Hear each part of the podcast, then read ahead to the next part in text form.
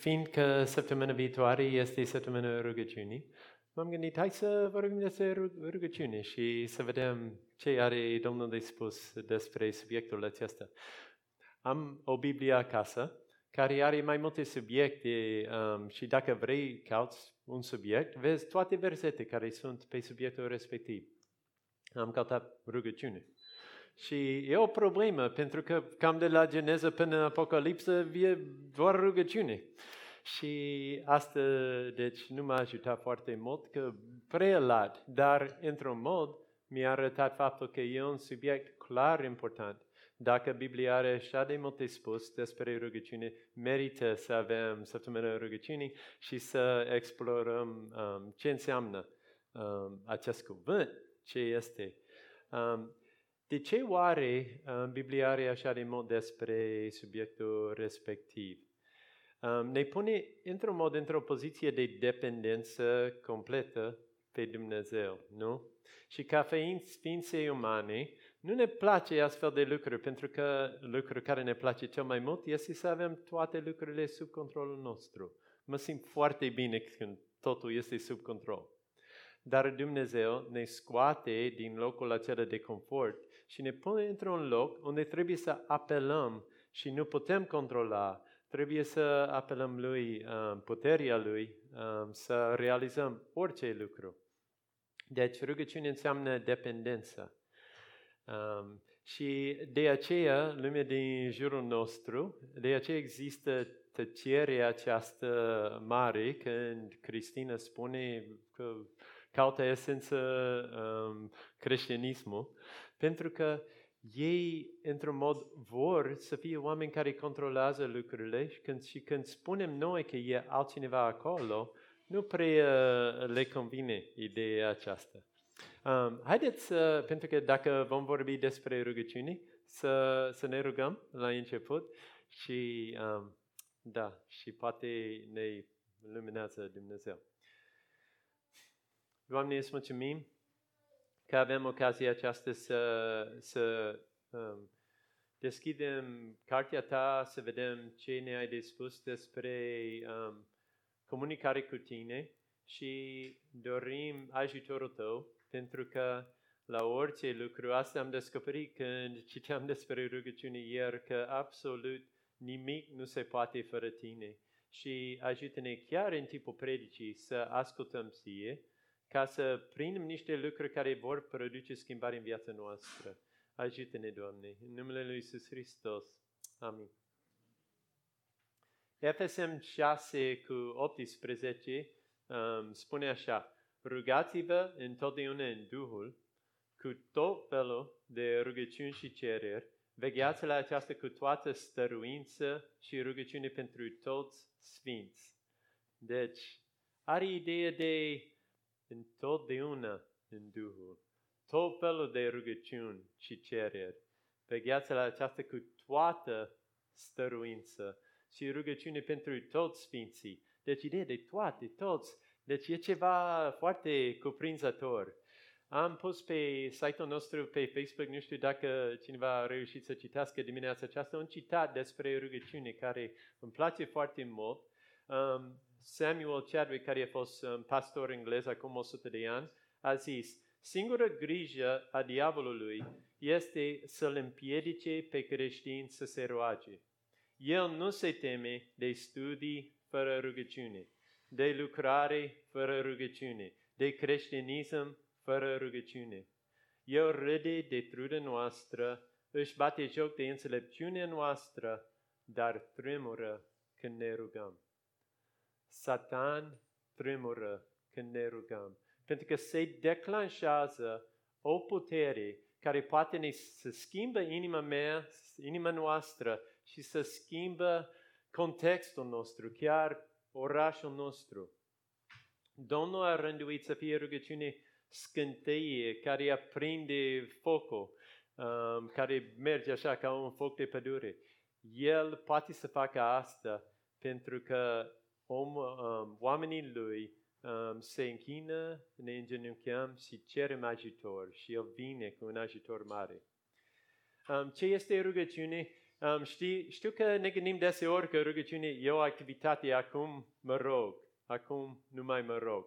Dar Biblia de fapt spune că trebuie să fie um, un stil de viață, ceva care rămâne continuu la noi, adică 1 Tesaloniceni 5 cu 17, rugați-vă cum? Țineți minte? Neîncetat. Colosem 4 cu 2, stăruiți în rugăciune. Vegheați în ea cu mulțumire. Roman 12 cu 12, dedicați-vă rugăciunii. Psalmul 16 cu 7, îl pun pe Domnul neîncetat înaintea mea. Neîncetat. Este o frază în turcă care îmi place foarte mult. Este Isa Shimdi Burada. E cineva, știți ce înseamnă? E cineva care vorbită? Isa, știți asta, nu? Isus, da. Shimdi Acum, burada? Aici. Isus acum aici. E un cântec în limba turcă care are decât aceste trei cuvinte, dar exprimă foarte mult. Pentru că dacă prindem ideea aceasta că Isus este prezent acum la loc de muncă, în tramvai, în mașină, când stăm în trafic, am înțeles ceva foarte profund care poate să, să ne ajute să, să trăim ca niște creștini adevărați. Este mai mult decât o activitate, e mai mult um, descris ca aerul care respirăm, prezența Lui în viața noastră. Um, unde ești pe drumul rugăciunii?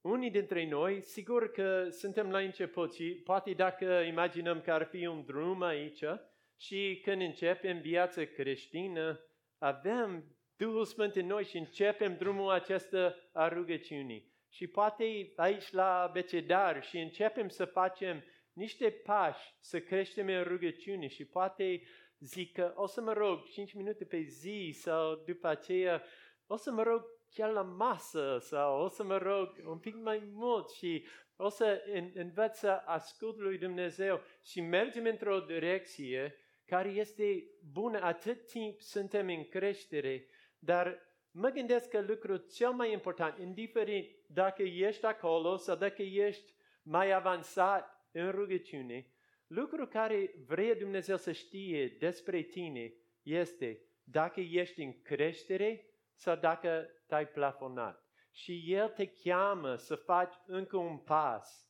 oriunde, indiferent unde ești pe drumul acesta. Și săptămâna aceasta avem ocazie uriașă să facem pasul respectiv. Poate e un lucru mic, dar orice lucru mic e un pas spre o viață de rugăciune neîncetată, care um, trebuie să mergem în direcția aceea. Spune autorul meu preferat acum uh, este Dallas Willard și el vorbește despre cum arată cineva care chiar o viață, are o viață de rugăciune. Și spune că nu este neapărat un om, hai să spunem, că a crescut foarte mult în rugăciune, nu este un om care tot timpul, ok, mă rog, mă rog, mă rog, mă rog. Nu, este un om care s-a sincronizat cu Dumnezeu, trăiește în așa fel cu Dumnezeu, încât se gândește cum s-ar gândi Isus în situația respectivă, să știe unde trebuie să spună ceva, când trebuie să tacă, când trebuie să dea o încurajare, când trebuie să provoacă pe cineva.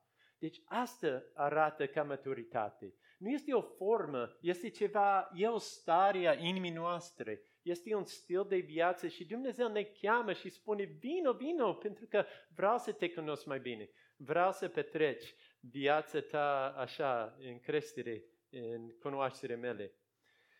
Dumnezeu a rânduit să fie rugăciunea mijlocul Lui prin care ne apropiem de El zilnic, într-un mod intențional. Și asta vedem și în viața lui Isus Hristos. Marcu 1 cu 35 spune, Isus se ducea matinal să vorbească cu Tatăl lui. În Luca 5 vedem că Isus e foarte ocupat și vine, vine multă lume pe la el. În versetul 15, de vestea despre el se răspândea tot mai mult, astfel că mulțimi mari de oameni se adunau să asculte și să fie vindecați de neputințele lor. Dar, ce spune? El însă se retrăgea în locuri pustii să se roage. Fiind Iisus Hristos, a vrut să se roage timp și ne la timp, se retrăgea să fie singur cu Tatăl Lui. Pentru noi acest lucru este deseori o luptă, nu? Și deseori, nu știu dacă vi se întâmplă, dar uneori nu avem chef de rugăciune. Vi s-a întâmplat vreodată? Nu, sigur că nu cu noi. de ce să fac ceva dacă nu e autentic? Asta am auzit deseori. De ce mă prefac într-un mod dacă n-am chef de rugăciune? De ce fac acest lucru? Dar e interesant că Dumnezeu ne cheamă la autenticitate, dar ne cheamă în același timp la disciplină. Și în 1 Corinteni 9 cu 27 spune, Apostolul Pavel, mă lupt având un strict control al corpului meu și mi-l subordonez. Pentru că după ce am predicat altora, să nu ajung chiar eu însumi în situație de a fi descalificat. El luptă aspru cu trupul lui, că trupul nostru merge într-o direcție și uneori trebuie să fie luat așa, frână, um, înhămată. Deci, disciplina spirituală este foarte importantă în viața noastră creștină și nu este ca și cum putem obliga pe Dumnezeu să ne vorbească sau să avem o zi foarte spirituală, dar seamănă cu o casă care n-a fost aerisită de mult timp. Asta e viața noastră, când nu avem comunicare cu El. Și când facem disciplina aceasta, este ca și cum deschidem un geam. Să deschidem geam nu înseamnă că vântul va bătea, dar dacă deschidem geamul, geamul și începe să bată, o să intre în casă, nu? Noi putem deschide geamul. Putem deschide ușa larg, așa, prin disciplinele noastre. Punem timp la o parte ca să fim în prezența Lui și așa o să ajungă Evanghelia acolo, în inima noastră și prin noi la alte persoane. Deci este pentru har că facem acest lucru, dar e important să avem disciplină. Am un prieten cu care am vorbit de curând și el a zis, da, nu mă rog, nu citesc Biblia de ceva timp.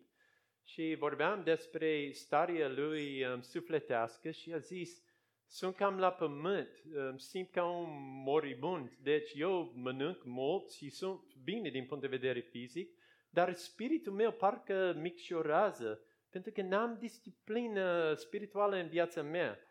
Și vorbind despre asta, am ajuns la o concluzie că a citi Biblia, a se ruga, este ceva grea, dar pe de altă parte, dacă nu facem, este ceva foarte periculos pentru noi. Foarte periculos pentru că nu avem legătură în sus, nu știm ce să facem, facem alegeri greșite, facem multe lucruri care nu trebuie și el a ajuns la o concluzie. No Bible, no breakfast. Îi place să mănânce, frate. Și asta respectă și eu am zis, mă bag și eu și de atunci încoace, no Bible, no breakfast. Deci dacă nu ne hrănim într-un mod spiritual, bine să nu, să nu ne rănim într-un mod fizic, pentru că partea fizic o să e mai um, presant și um, poate asta, dacă vă ajută, bine. Um, și cum spune românul, foame vine mâncând. Începem să savurăm din cuvântul lui Dumnezeu o zi după altul și după aceea abia așteptăm să citim mai mult, pentru că vedem puterea Evangheliei care se desclanșează când deschidem geamul acela, bate vântul și, oh, ce proaspăt e vântul acesta. Vreau mai mult din asta. Cine stăpânește? Duhul sau trupul? Asta este um, întrebarea. Deci, rugăciunea este mijlocul lui Dumnezeu să ne apropiem de El. Dar rugăciunea este și mijlocul ales de Lui de călăuzire când avem probleme majore. Și Jehoshaphat a avut o problemă maj- major în um, 2 Cronici 20. Um, o să citim câteva versete. Dacă doriți să cautați acolo, nu o să, n-o să citesc toată povestea. Este dintre povestirile cele mai bune din Biblie, dar pentru că e ascuns undeva prin 2 Cronici, nu prea citim, dar um, nu știu dacă trebuie să citim mai mult. Um, ce se întâmplă? Este un rege um, în Iuda și acest Jehoshaphat, el um, are o problemă pentru că vine un sol al lui și spune, avem o problemă mare că vin cei din Edom și Aram, au făcut Și noi avem o armată foarte mică în aceste zile. Ei au armate, armate mari și s-au pus trei armate împreună și acum vin spre Ierusalim să ne atace. Și Jehoshaphat, el știa că s-a tăiat filmul, s-a terminat totul, pentru că nu, nu avem cum să, să luptăm împotriva acestor oameni. Și spune că el s-a temut foarte mult în inima lui. Dar după aceea, el a făcut un lucru foarte înțelept. A căzut pe genunchi și a zis, Doamne, ce să fac acum? A cerut ajutor din partea Tatălui și spune în um, versetul 12, noi suntem fără putere înainte acestei mari mulțimi care vin împotriva noastră. Noi nu știm ce să, ce să ne facem, dar ochii noștri sunt îndreptați către tine. Asta e printre rugăciunile cele mai frumoase din Biblie. Și când aveți primejdie, când aveți probleme, spunem direct lui Dumnezeu, nu știu ce să fac, dar ochii mei sunt ațințiți către tine. Că suntem convinți că El are răspuns. Și după aceea spune, toți bărbații din Iuda stăteau înaintea Domnului cu copilașii, deci și cu copiilor, cu soțiile, soțiile lor și cu fiilor. Atunci Duhul Domnului a venit în mijlocul adunării peste Iahaziel, fiul lui Zaharia, un levit dintre urmașii lui Asaf și el a zis, voi toți cei din Iuda, voi locuitori al Ierusalimul și tu, regele Jehoshaphat, ascultați. Așa vorbește Domnul. Nu vă temeți să nu vă, și nu vă înspăimântați din cauza acestei mari mulțimi, căci luptă nu este a voastră, ci a Domnului. După aceea, ei au pornit um, spre bătălie, dar într-un mod foarte neobișnuit. Nu știu dacă țineți minte cum s-au aranjat, au luat echipă de laudă și închinare și în loc de oameni armați în față, au pus pe cei cu laudă în față armatei, știi? Și mergeau spre acești oameni care au fost mult mai mulți decât ei. Și ce spune Biblia? În timp când ei au început să laude pe Dumnezeu, dușmanilor au început să lupte între ei și s-au omorât toți. Și a rămas, victoria a fost a lor, prin puterea lui Dumnezeu, prin puterea rugăciunii, pentru că când laudăm pe Dumnezeu, este un fel de rugăciune, nu e așa, Bogdan? Ești de acord? Este. Și are o putere uriașă. Deci, când avem probleme în viața noastră, să, să ne uităm în sus, să, să spunem, nu știu ce să fac acum, Doamne. Arată-mi cale. Și poate vine pentru un, um, cum se numește omul acela care i-a vorbit, um, Iahaziel. Poate avem un Iahaziel din viața noastră care ne îndrumă. Nu știu, dar Domnul are uh, instrucțiuni pentru noi să ne ajute să scăpăm și deseori sunt lucruri care sunt pe neașteptat. O să vorbesc un pic mai mult despre asta curând. Ok. Rugăciune este de asemenea mijlocul lui Dumnezeu de minuni. Când avem nevoie de o minune în viața noastră, apelăm la, la El, pentru că Dumnezeu este Cel care a pus legile naturii la loc și El are putere să înlăture aceste legi din când în când să facă ceva minunat. Și a făcut așa când Iisus Hristos a înviat din morți. Asta a fost minunea cea mai mare din istorie. Și noi ne bazăm cu toții pe idee că după ce murim noi, ca și unchiul lui Adio, care a decedat acum, că vom fi înviați și noi împreună cu El. Învierea Lui devine învierea noastră și speranța noastră nu este doar pentru viața aceasta, este pentru o veșnicie. Deci, noi credem, ca și creștini, că Dumnezeu face minuni în viața noastră. Și Biblia e plină de exemple, în afară de înviere, um, când oameni se roagă și Dumnezeu face lucruri minunate. Și poate să fie lucruri foarte mici. Am auzit că la Mini Missio Dei, acum e Jennifer acolo, am înțeles că săptămâna trecută nu mergea um, aparate. Nu știu dacă cineva a fost acolo. Da, Moni a fost. Și după aceea au pus pe copii să se roage. Tu ai zis asta, nu? Mulțumesc că ai zis că e foarte fain. Și după ce s-a rugat, S-a derulat și Dumnezeu ascultă copii, um, copiilor lui uh, și nu numai noi ca și copii, dar mai ales pe cei mici când uh, cer ceva. Țin minte odată, Jennifer a avut o durere de cap care era așa și Joel a zis, pot să mă rog pentru tine? S-a rugat și știți, uneori când vine un răspuns de la Dumnezeu, adică treptat devine mai puțină durere. Dar Jennifer a zis în clipă când s-a rugat, era teapăr. Super, deci 100% și uneori Dumnezeu vrea să facă foarte clar că El chiar răspunde la rugăciuni și face lucruri minunate. Um, trebuie să zic și o poveste mai veche din, de la mine, ceva care s-a întâmplat acum 30 de ani. Când eram în Republica Dominicană, am făcut o vizită acolo. Că acolo am stat 2 ani, după aceea am venit acasă, ne-am căsătorit, dar am făcut o mică vizită. Și în vremea aceea n-am avut internet deloc, am avut doar telefonul clasic. Și am sunat-o pe Jennifer și am zis, ne vedem la aeroport la Miami la 4, nu? Și a zis, da, da, bine, bine, ok, ne vedem la 4. Asta înseamnă, am crezut că plec de la Santo Domingo la ora 2 după mează.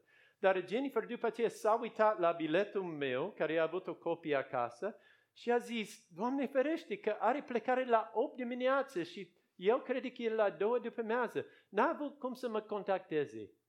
Șase ore diferență.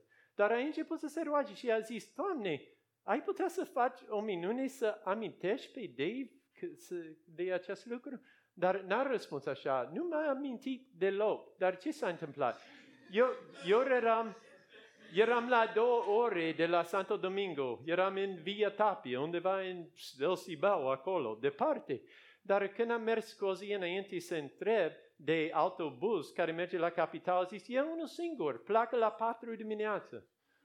Ok, bine, bine. Nu vreau, dar dacă trebuie, am fost acolo la patru. Până ora șase dimineață eram în capitală în Santo Domingo, dar mai aveam o oră până la aeroport și am zis, bă, ce, de ce să merg acolo? Mă duc acolo, lângă mare, să văd, să stau, că îmi place orașul Santo Domingo, să am o zi așa relaxant. Am intrat în caro publico, care este felul de um, circulare acolo, care de obicei are, dacă eu, eu o mașină pentru 5 persoane, sunt mereu cam 10 acolo, așa înghesuiți. Și am intrat și pentru prima, prima dată în 2 ani de zile am fost singură persoană în carul publico. Și șoferul a zis, unde te duci? Am zis, stau aici în oraș, că după aceea mă duc la aeroport. El a zis, nu, te duc acum la aeroport. Și am zis, nu vreau la aeroport. și el a zis, nu, te duc acolo.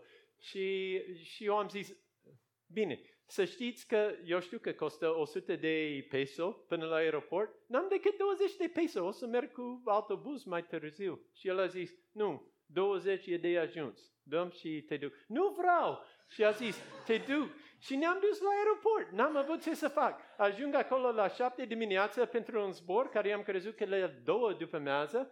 Intru acolo și văd că e un singur zbor care pleacă astăzi la 8. Mă uit la bilet, 8, aoleu, și fug acolo, m-am urcat în avion și Jennifer m-a rugat, nu știu, Dumnezeu a făcut să ajung la aeroport cu șapte ore mai repede decât trebuie. E clar că Dumnezeu e adevărat.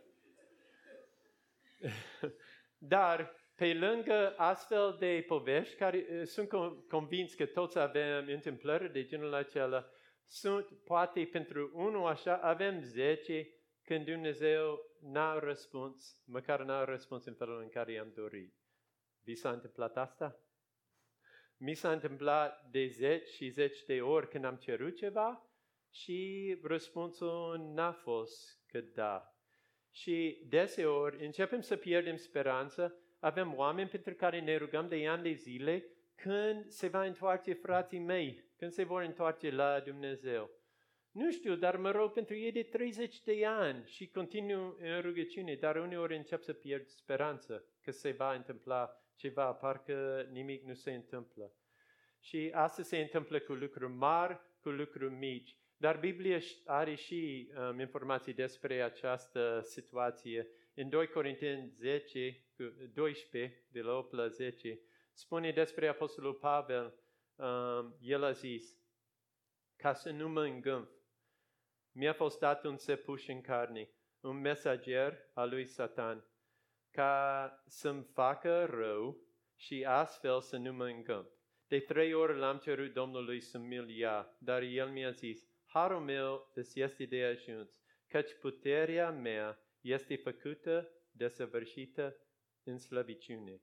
Așadar, mă voi lauda mult mai bucuros de, cu slăbiciunile mele, pentru că puterea lui Dumnezeu să poate locui în mine. De aceea eu sunt mulțumit în slăbiciuni, în insulte, în greutăți, în persecuții, în necazuri, de dragul lui Hristos. Pentru că atunci când sunt slab, sunt puternic. Lui Dumnezeu îi interesează mult mai multe partea noastră spirituală decât să rezolve toate problemele noastre la suprafață. El ar putea să vină acum să rezolvă toate problemele noastre, să umple buzunar cu bani, să ne dea fiecare o vilă undeva la țară și un Mercedes. Ar putea să facă fără nicio grijă. Problema este că asta ne-ar ajuta doar acești 70, 80, 90 de ani pe pământ. Dar după aceea urmează o veșnicie. Și ce se întâmplă cu viața ta spirituală are un efect veșnic. Ce se întâmplă cu sănătatea ta are un efect doar așa. Și cred, chiar dacă toată lumea pe stradă spune sănătate înainte de toate lucrurile, eu nu sunt de acord. Eu zic că sănătatea e foarte importantă, dar ne ajută doar aici pe pământ. Dumne- lui Dumnezeu, pentru că El știe de veșnicie, El vrea să intre în viața ta și să schimbă lucruri care vor ține pentru o veșnicie. Și de aceea, deseori va răspunde nu la rugăciunile noastre. Asta înseamnă să nu ne rugăm? Nu! Să ne rugăm, să cerem minuni, să avem aceste întâmplări minunate. Dar mereu aceste întâmplări minunate trebuie să ne ducă tot la, la El, la credință, să nu ne îngânfăm. Dacă ne încredințează că nu știu răspunsuri minunate. Noi nu ne uităm la lucrurile care se văd, ci la cele care nu se văd. Deoarece cele care se văd sunt trecătoare, dar cele ce nu se văd sunt veșnice. Pe lângă toate aceste lucruri, rugăciunea este de asemenea mijlocul lui Dumnezeu ordinat prin care vedem din altă perspectivă, uh, perspectivă lui. Și poate țineți minte de 2 regi 6, unde este Elisei, un singur om care este cautat de o armată întreagă și el este în Dotan și este cu slujitorul lui și vine o armată întreagă după un singur om. Și el, um, când slujitorul lui se trezește dimineața, se uită și vede doar carpi puternici, cai și oameni înarmați care vin pentru ei. Și țineți minte ce a zis um, Elisei? S-a rugat și a zis, Doamne, deschide ochii slujitorului meu să vadă realitate.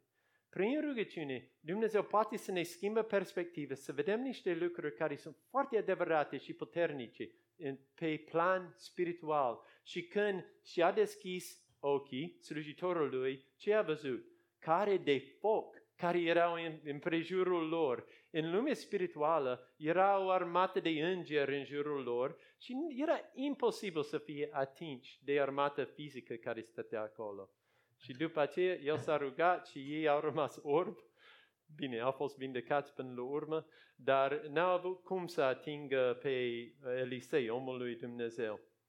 Deci să fim atenți când ne rugăm, să lăsăm pe Dumnezeu să ne direcționeze într-un mod neașteptat. Avem o prietenă care a fost, este creștină și se roagă mult și a fost la supermarket în un, unul dintre aceste zile și era o bătrână în față și săracă de ea um, termin, uh, mergea foarte, foarte lent, că n-a avut putere și scotea lucru unul după altul din coș și, uh, și era un bărbat up, din, um, care stătea la rând și s-a enervat pe ea și a început să înjure și să strige și să facă scandal acolo.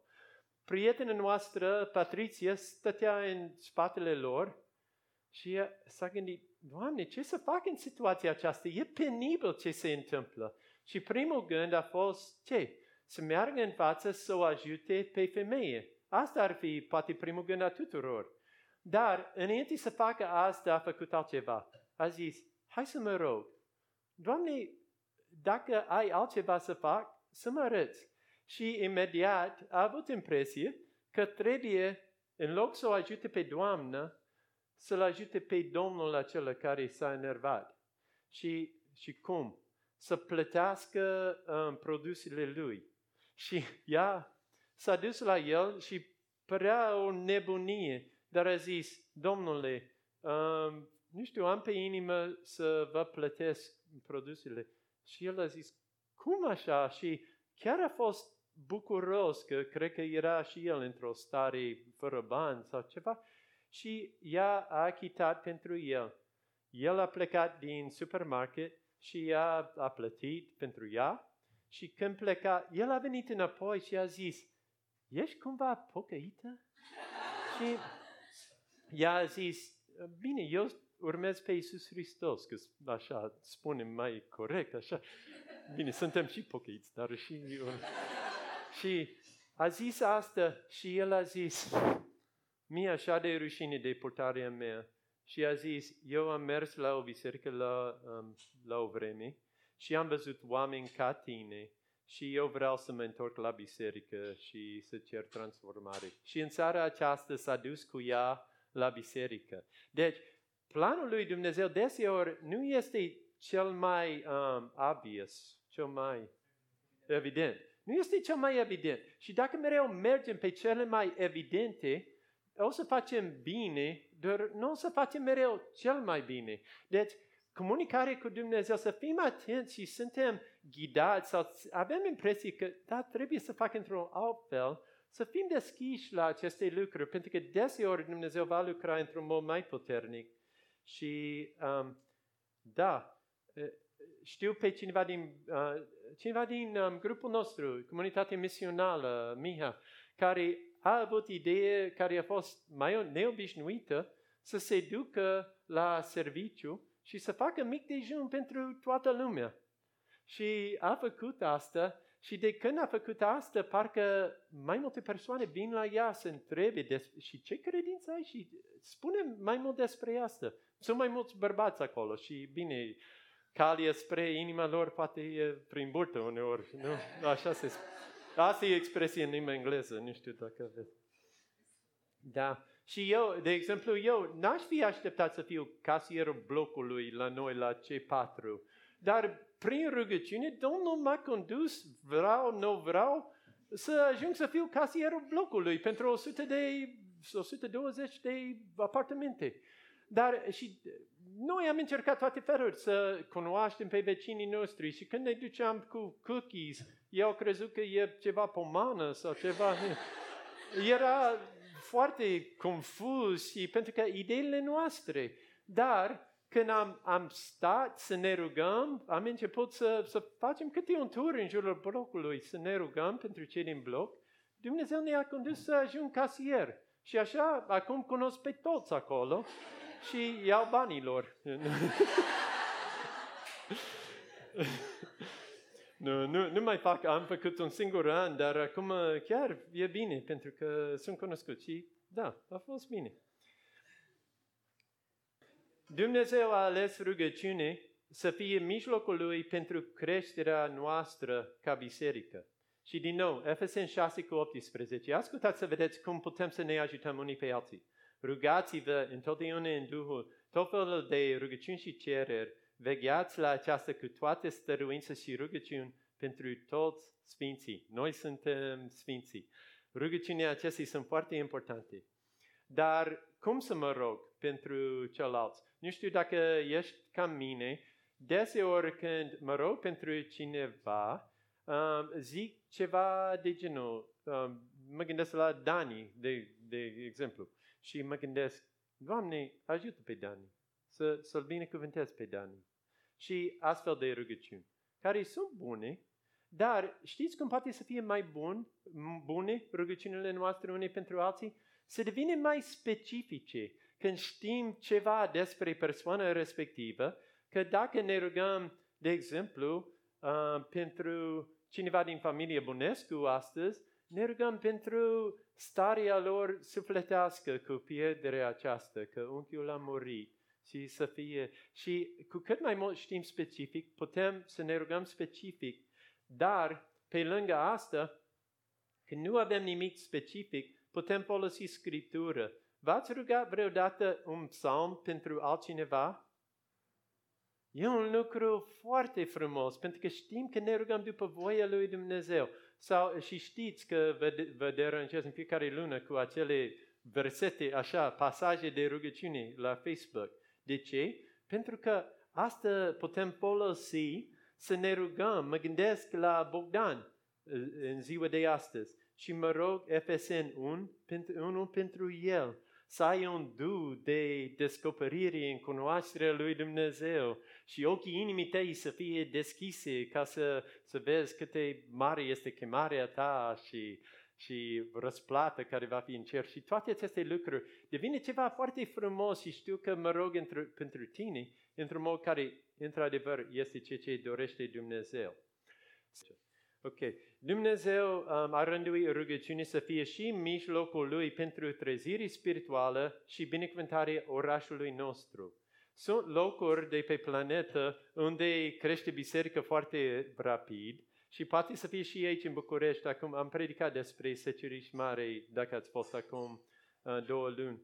Dar uh, vreau să vă citesc un pasaj mai trist din Ezechiel 22.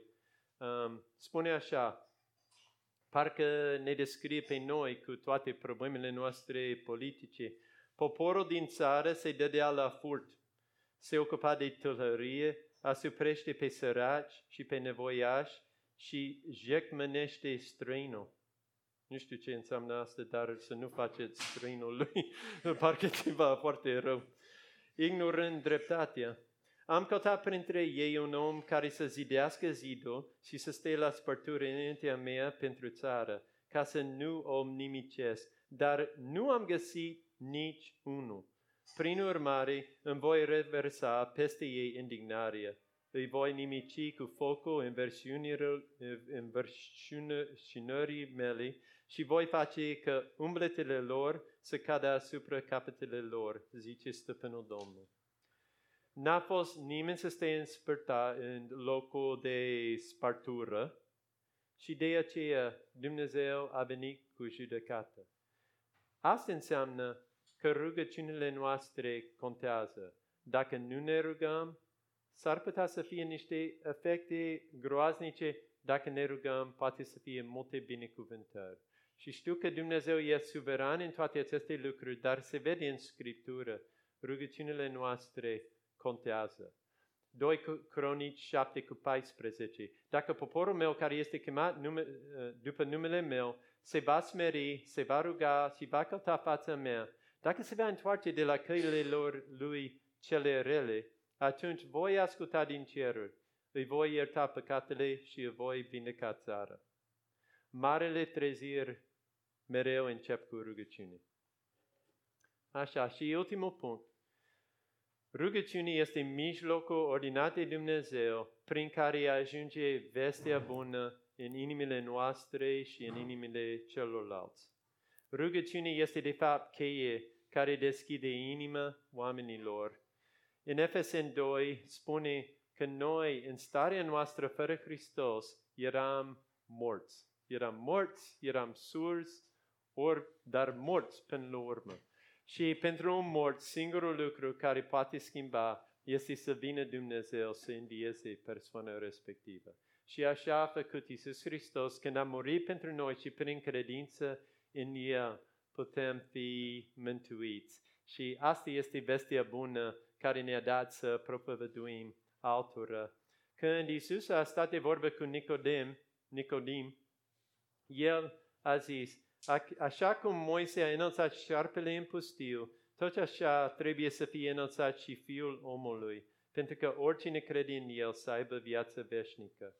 acești oameni în perioada aceea au fost mușcați de șerp și erau toți gata să mor.